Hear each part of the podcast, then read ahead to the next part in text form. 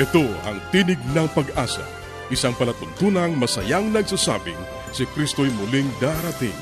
Tiyak na darating at malapit nang dumating.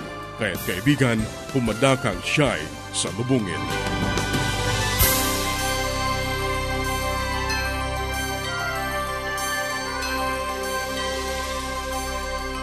Ikaw ay nakikinig sa Tinig ng Pag-asa, isang palatuntunang inihahatid ng Adventist World Radio.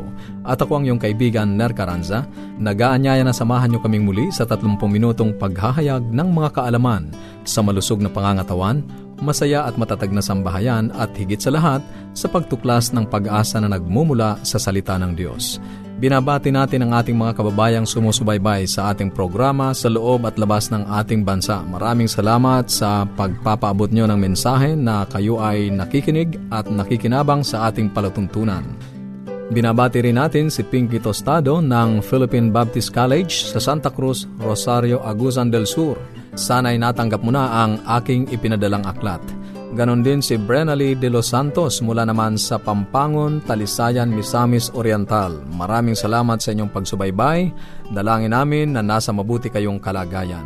Sa mga hindi pa nakatatanggap ng mga aralin sa Biblia at ng aklat na aming ipinamimigay, maaari kayong makipag-ugnayan sa amin.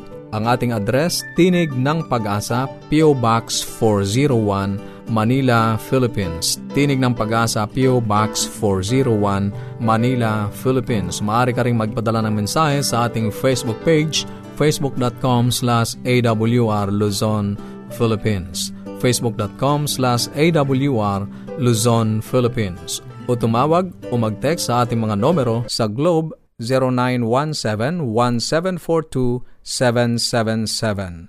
0917-1742-777. 777 at sa Smart 0968-8536-607 0968-8536-607 Ang ating mga pag-uusapan ngayon sa munting kaalaman, Silent Killer. Sa buhay pamilya, paano pananagumpayan ang pagsubok sa buhay mag-asawa? At sa ating pag-aaral ng Biblia, ang dalawang pagkabuhay – yan ang ating mga tatalakayin dito pa rin sa Tinig ng Pag-asa. Manatili kang nakikinig.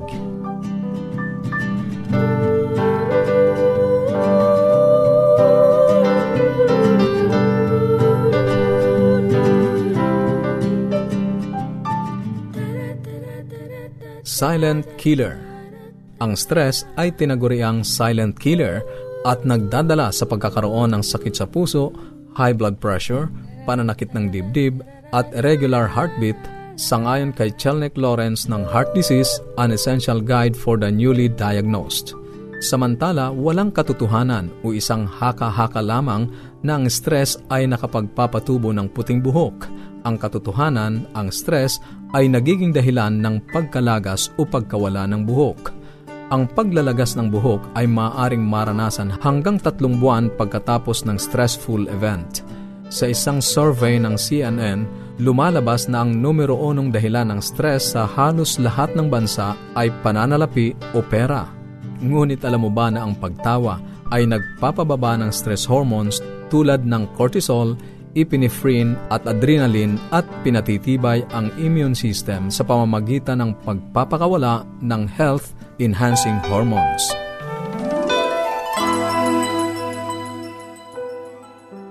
Lagi na lang tayong ganito. Hanggang kailan ako magtitiis? Maayos pa ba to? Forgive and accept. It's worth loving over and over again.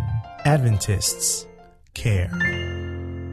Bago tayo dumako sa bahaging buhay pamilya, nais ka muli naming anyayahan kaibigan kung mayroon kang mga katanungan o kung nais mong magkaroon ng mga aklat na aming ipinamimigay ng libre, maaari kang makipag-ugnayan sa amin. Sumulat ka lamang sa Tinig ng Pag-asa, P.O. Box 401, Manila, Philippines. Tinig ng Pag-asa, P.O. Box 401, Manila, Philippines. O mag-email sa tinig at awr.org. Tinig at awr.org maaari ka rin mag-text sa 0917-597-5673.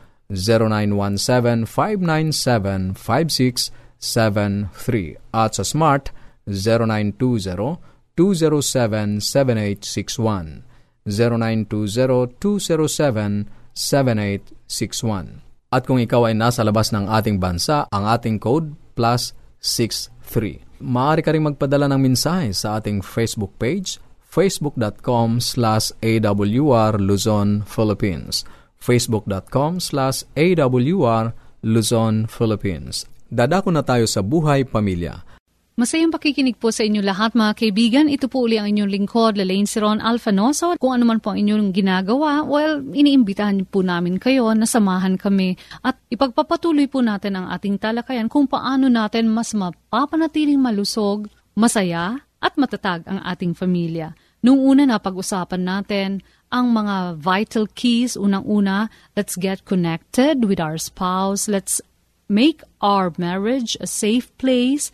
Ang pangatlo, let's keep on communicating with our spouse. At ang tatalakayin natin ngayon is that we should rest in the truth that God has a purpose for trials. Napakarami po mga pagkakataon na maraming mga trials, mga difficulties, bitterness, mga experiences na dumarating sa ating buhay at nagtatanong tayo, bakit pa kaya pinapayagan at pinapahintulutan ng Panginoon na magdusa kami ng aking asawa? Bakit po kaya?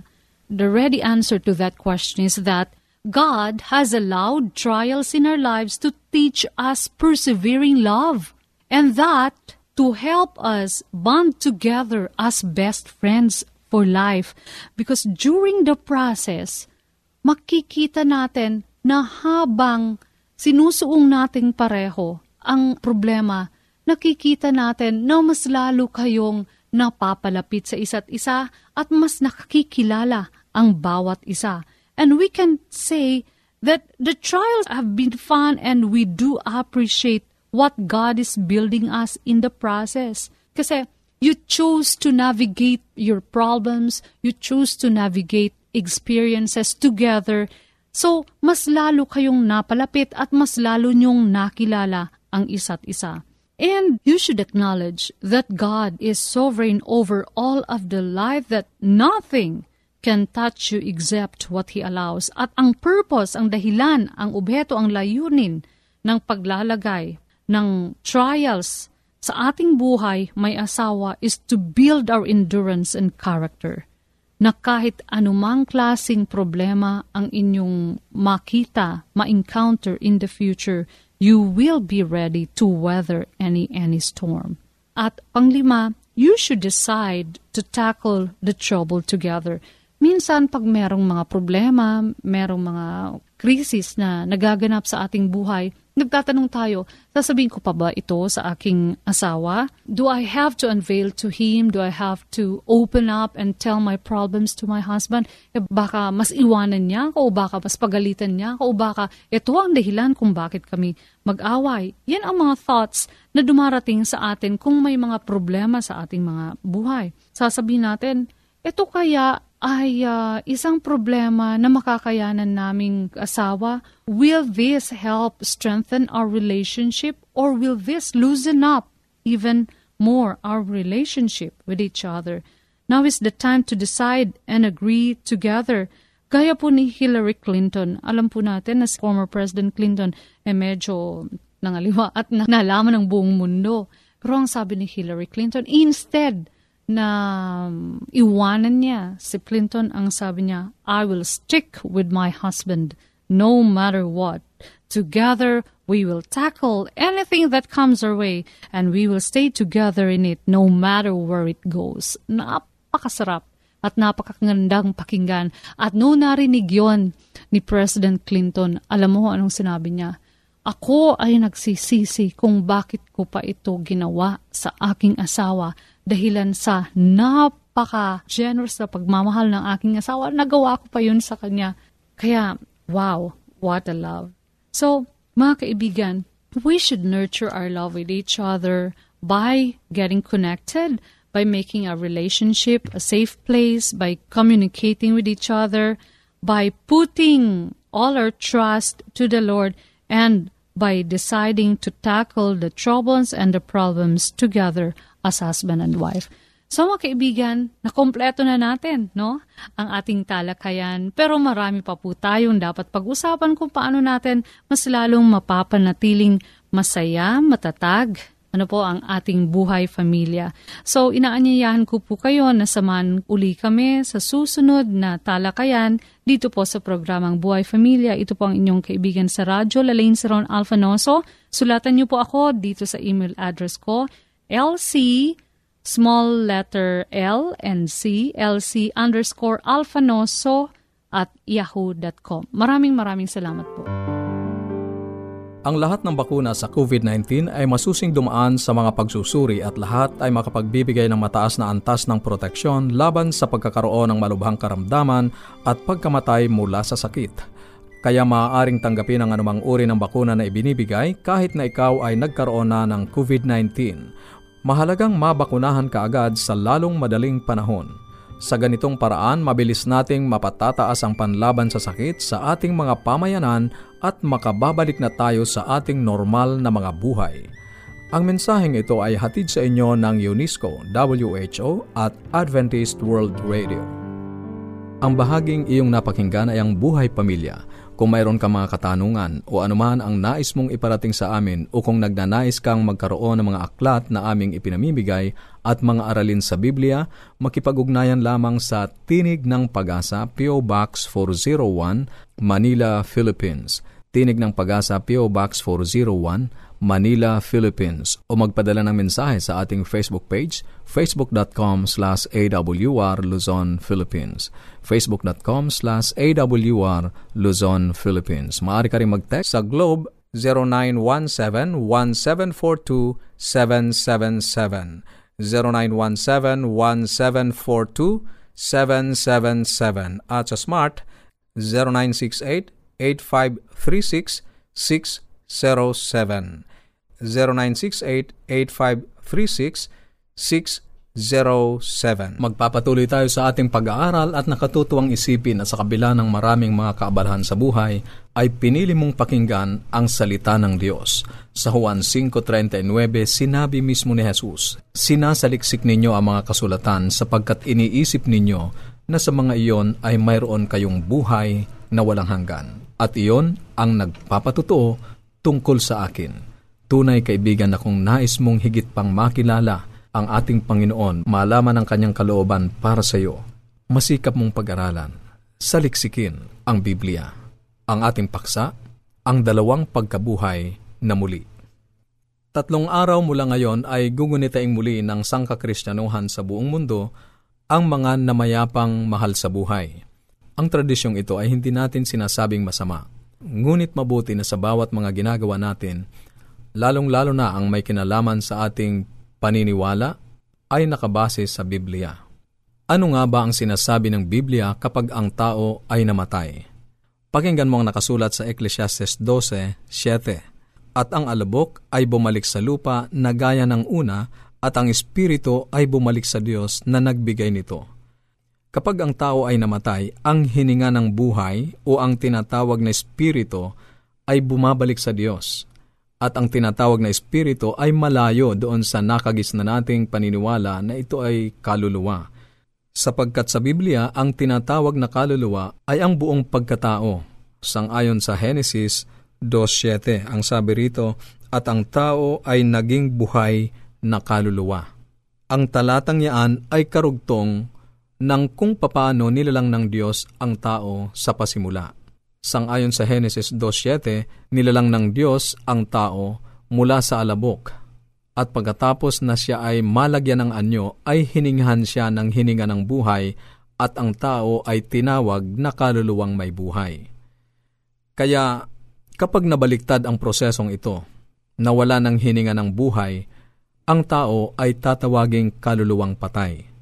Kaya sa Biblia, ang kaluluwa ay ang mismong tao hindi yung sinasabi nating multo o anumang humihiwalay sa tao kapag siya ay namatay. Ang sabi ng Ecclesiastes 12.7 kapag ang tao ay namatay, ang kanyang espiritu o hininga ng buhay ay bumabalik sa Diyos na siyang nagbigay nito. at ang alabok naman ay bumabalik sa lupa na gaya ng una.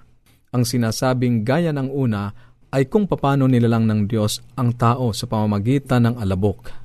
Iyon ang sangkap na bumuo sa tao. Alabok at hininga ng buhay. Ganon din ang sinasabi sa awit isang daan at apat anim talatang apat. Ang kanyang espiritu ay humiwalay, siya ay bumabalik sa kanyang lupa, sa araw ding iyon ay naglalaho ang kanyang mga panukala. Kaya't ang tao kapag siya ay namatay ay dadalin sa libingan hanggang sa ang kanyang katawan ay bumalik sa kanyang pagiging alabok. At ang hininga naman ng buhay sa oras mismo na ito ay mawala, ito ay bumabalik sa Diyos na nagbigay nito. Ang mabuting balita, ang tao bagamat mamatay ay bubuhaying muli sa pagparito ng ating Panginoong Heso Kristo. Ito ang pagtutuunan ng ating pag-aaral ngayon. Ano ang sinasabi ng Biblia tungkol sa pagkabuhay at ilang pagkabuhay mayroon ang binabanggit sa Biblia. Sa Ebanghelyo na sinulat ni Juan, sa Kabanatang 5, talatang 28 at 29, ang sabi rito'y, huwag ninyong ipagtaka ito sapagkat dumarating ang oras na ang lahat ng nasa libingan ay makakarinig ng kanyang tinig at magsisilabas. Ang mga gumawa ng mabuti ay tungo sa pagkabuhay na muli sa buhay, at ang mga gumawa ng masama ay tungo sa pagkabuhay na muli sa kahatulan. Kaibigan, narito ang isang napakahalagang katotohanan. Sinasabi ng Biblia na darating ang oras na ang lahat ng nasa libingan ay makakarinig ng kanyang tinig at magsisilabas. Ang ibig sabihin ay mabubuhay. Lahat ng namatay, mabuti at masama, sa darating na takdang panahon, sila ay kapwa mabubuhay. Una, ang gumawa ng mabuti ay tungo sa pagkabuhay na muli sa buhay. Mayroong pagkakaiba. Ang mabuti o ang mga tumanggap sa ating Panginoong Heso Kristo sa pananampalataya bilang kanyang tagapagligtas at nabago ang kanilang buhay sa isang matuwid na pamumuhay, sila ay makakaranas ng pagkabuhay tungo sa buhay na walang hanggan. Pangalawa, ang mga gumawa naman ng kasamaan o hindi tinanggap ang pagliligtas ng ating Panginoong Kristo, winalang bahala ang Ebanghelyo, ay tungo sa pagkabuhay na muli sa kahatulan. Bubuhayin din sila ngunit ang patutunguhan ay hindi buhay na walang hanggan, kundi paghatol. Ganon din ang paniniwala at sinasabi ni Apostol Pablo sa mga gawa 24 talatang 15. Ang sabi niya ay, Ako'y may pag-asa sa Diyos, na siya rin namang inaasahan nila na magkakaroon ng muling pagkabuhay ng mga matuwid at ng mga hindi matuwid. Maliwanag sa Biblia na mayroong pagkabuhay na muli ng kapwa matuwid at ng hindi matuwid. Ang tanong, magkasabay bang bubuhayin ang matuwid at ang masama? Pakinggan mo ang nakasulat sa unang Tesalonika, Kabanatang 4, Talatang 16. Sapagkat ang Panginoon mismo ang bababa mula sa langit na may sigaw, may tinig ng arkanghel at may trompeta ng Diyos, at ang mga namatay kay Kristo ay babangon muna dito ay ipinahahayag na hindi sila magkasabay. Mauunang bubuhayin ang mga matuwid. Kaya ang wika ng apostol na si Juan sa Apokalipsis 26, mapalad at banal ang may bahagi sa unang pagkabuhay na muli. Sa mga ito'y walang kapangyarihan ang ikalawang kamatayan, kundi sila'y magiging mga pari ng Diyos at ni Kristo at maghaharing kasama niya sa loob ng isang libong taon. Sana'y naging maliwanag ito kaibigan na bagamat muling bubuhayin ang lahat ng mga namatay, mabuti at matuwid, subalit binigyan din naman ang pagkakaiba ng Biblia ang panahon kung kailan mabubuhay ang matuwid at kung kailan mabubuhay ang masama. Sa pagparito ng ating Panginoong Kristo ay unang bubuhayin o bubuhayin muna sangayon sa 1 Tesalonika 4.16 ang mga namatay kay Kristo. Yan ang unang pagkabuhay na sinasabi ni Apostol Juan sa Apokalipsis 26 na ang wika niya'y mapalad at banal ang may bahagi sa unang pagkabuhay na muli. Sila muna ang bubuhayin at ito ay mangyayari sa pagparito ng ating Panginoong Hesus. At kasabay ng pagbuhay sa kanila, ay babaguhin naman ang katawang nasisira ng mga banal na buhay sa pagparito ng ating Panginoong Hesus. At kung babalikan natin ang Apokalipsis 26, binabanggit dito na mayroong unang pagkabuhay at ito ay nakalaan sa mga banal. At ang ikalawang bahagi ng talata ay nagsasabi na hindi na sila makararanas ng ikalawang kamatayan. Kaya sa panahon na maranasan ng mga banal na namatay kay Kristo ang pagkabuhay, ang buhay na ito ay buhay na walang hanggan. Kung hindi sabay nabubuhayin ang mga gumawa ng mabuti tungo sa pagkabuhay na muli sa buhay at ang mga gumawa ng masama ay tungo sa pagkabuhay na muli sa kahatulan, kailan mabubuhay ang mga masama at kailan din naman mararanasan ng mga masama ang ikalawang kamatayan. Kung itutuloy natin ang pagbasa sa Apokalipsis 20 mula talatang 6 hanggang 14, ay ganito ang ating mababasa. Mapalad at banal ang may bahagi sa unang pagkabuhay na muli sa mga ito'y walang kapangyarihan ang ikalawang kamatayan, kundi sila'y magiging mga pari ng Diyos at ni Kristo at maghaharing kasama niya sa loob ng isang libong taon. Sa talatang pito at kung matapos na ang isang libong taon, si Satanas ay pakakawalan sa kanyang libingan. Sa susunod nating pag-aaral ay pagtutuunan natin ang tungkol sa isang libong taon. Ngayon ay ating sinusundan kung kailan bubuhayin ang mga masama. Sa talatang 10 ng Apokalipsis 20, at ang diablo na dumaya sa kanila ay inihagis sa lawa ng apoy at asopre na kinaruroonan din naman ng halimaw at ng bulaang propeta at sila'y pahihirapan araw at gabi magpakailanman.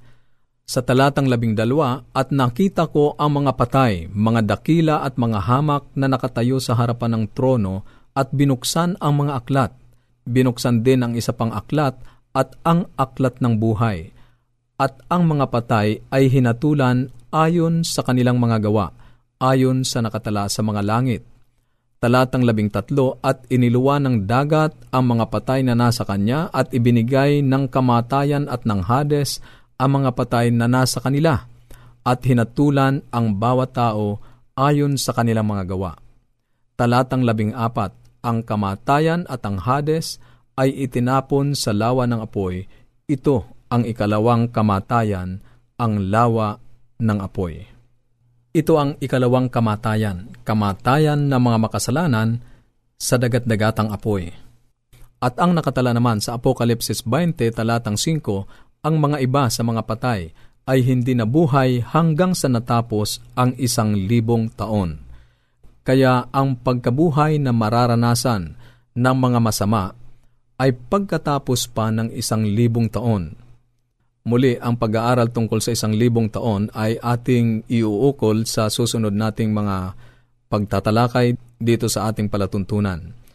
Ngayon ay nais lamang nating makita ang pagkakaiba, ang mga tumanggap sa ating Panginoong Kristo bilang tagapagligtas, na nabago ang buhay tungo sa kabutihan na katulad ng ating Panginoong Kristo sang ayon sa Juan 5.28 at 29, bagamat sila'y mamatay, sila ay bubuhayin muli para sa buhay na walang hanggan. Ito ay mangyayari sa pagparito ng ating Panginoong Hesus.